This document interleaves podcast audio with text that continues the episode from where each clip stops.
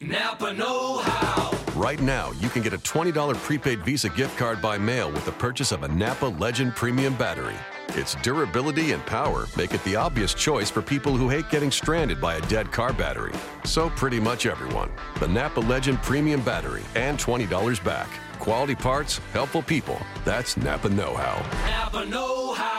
At participating Napa Auto Parts stores and Napa Auto Care centers. Limit two per household while supplies last. Offer ends 228.19.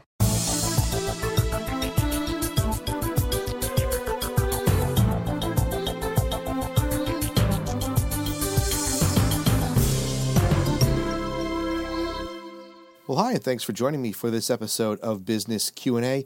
This is UTLRadio.com, your business success and legal information station, and I'm your host, Peter Lamont.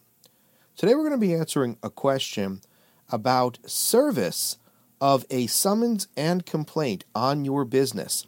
In particular, we're going to be answering a question that involves a secretary at a particular gentleman's office being served with a summons and complaint and his position that good service was not made. Before we get into this topic and even explain what service is and what this question is about, I just want to make a few announcements. First of all, if you have not yet subscribed to the podcast on iTunes, please make sure you do so because you're going to be notified when new episodes are available.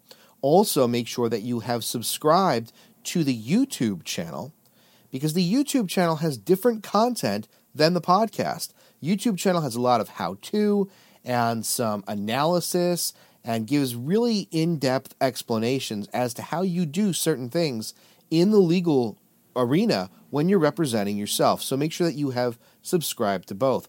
Also, don't forget to check out utlradio.com, which is the central hub of everything understanding the law radio links to our social media, to the videos, to the podcast. Everything's right there, as well as some free downloads and a download link to our free Android and iOS app. Now, the app is pretty cool because if you download the app, not only does it tell you about upcoming shows and events, but it gives you the option to ask your legal question directly through the app, directly through your phone. And it's really legal or business questions, any question that you would like us to address on the air, submit them through your phone. We'll get them and we'll answer the questions for you. That's simple. All right, now let's take a look at today's question. So, this question was submitted by John from North Carolina.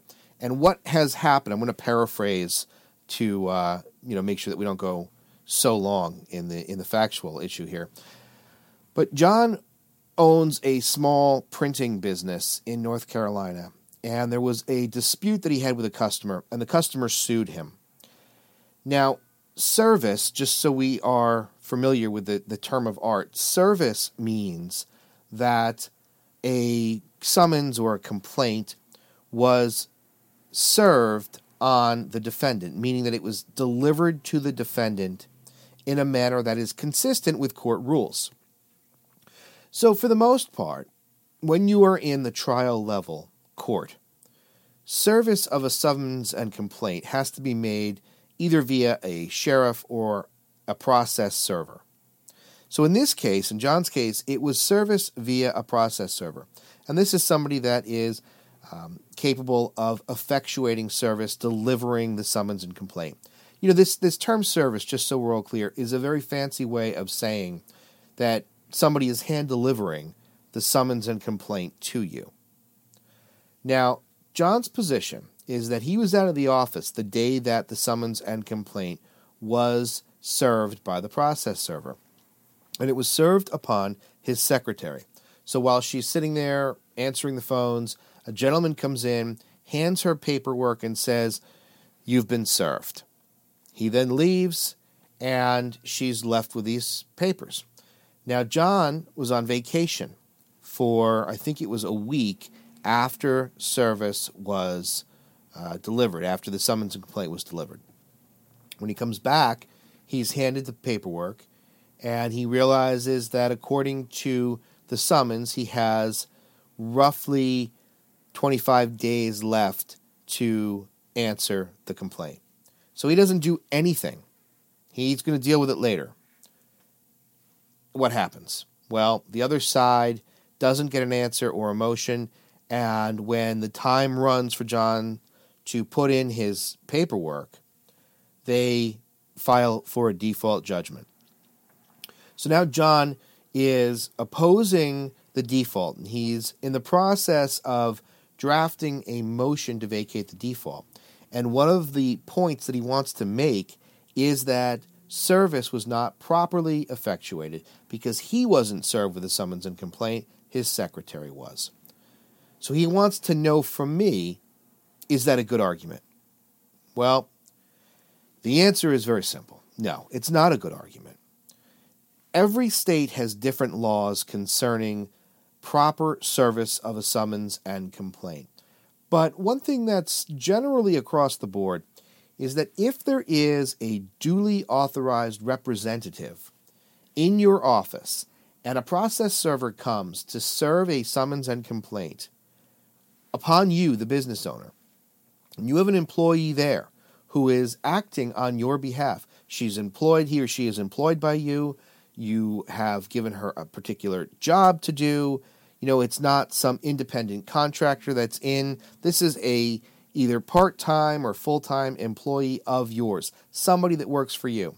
When the process server hands that summons and complaint to that person, they are acting on your behalf and they are and you know entitled to not entitled but i should say that they are uh, authorized to accept service on your behalf even if that authorization wasn't formally provided by you. So, most courts, the general rule is that if the summons and complaint is served upon somebody in your office who is an employee of yours, a duly authorized representative of you, that service will be good. So, what does that mean for John? Well, he might have other grounds to try to vacate the default. Okay, and, and that's something that we address in a separate video series on YouTube about how you go about vacating a default judgment. But the motion or the argument that service was no good is going to fail. So I would not even bother professionally, I would not even bother to make that argument because you don't want to submit a motion to the court with arguments that you know are going to fail. I mean, it's not even like you've got a shot. This is just a bogus argument. And I think that sometimes when you make these arguments that are completely unfounded, you're just wrong on the law. I think that the court can oftentimes ignore some of the more compelling arguments that are in your motion papers. So, the bottom line here is that you need to be aware of what the service rules are in your state. But if you're a business owner and you have employees working for you, and a process server comes in and serves them with the summons and complaint, most of the time, again, it's going to vary from state to state, but most of the time, 90% at least, that will be considered good service by your court, and your time to answer the complaint or file a motion begins to run once that, that employee of yours has been served.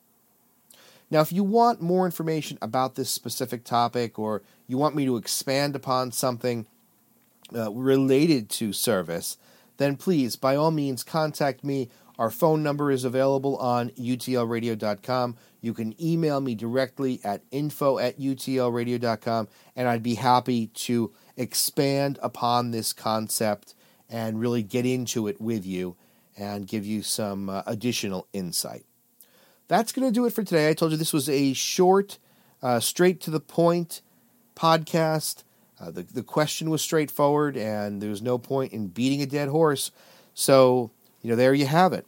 I want to remind everybody again to make sure that you subscribe to the podcast and to the YouTube channel. And I want to thank you all, all of you who are part of the UTLRadio.com family. And those of you who might be first time listeners, I want to thank you for listening, for joining in, for being part of this conversation, and for all of the positive feedback that I've received. It really does mean a lot. It doesn't go unnoticed. I appreciate everything that you say. I appreciate your feedback, your comments, your suggestions, and I, I want to encourage you to keep the questions coming, both legal questions and business questions. If you keep the questions coming, I will keep answering them. And I want to thank you for you know the kind words and, and the things that you've said. Um, and I hope that we continue to make a difference in your life and, and let you in on those secrets, if you will, about representing yourself. And I hope that uh, we are able to continue to give you quality content that helps you represent yourself in, in certain legal matters and succeed in business. So thank you again. All right, that's going to do it for today. Don't forget to share this information with your friends, your family, and colleagues, and let them know about UTLRadio.com, your business success and legal information station. I'll see you next time.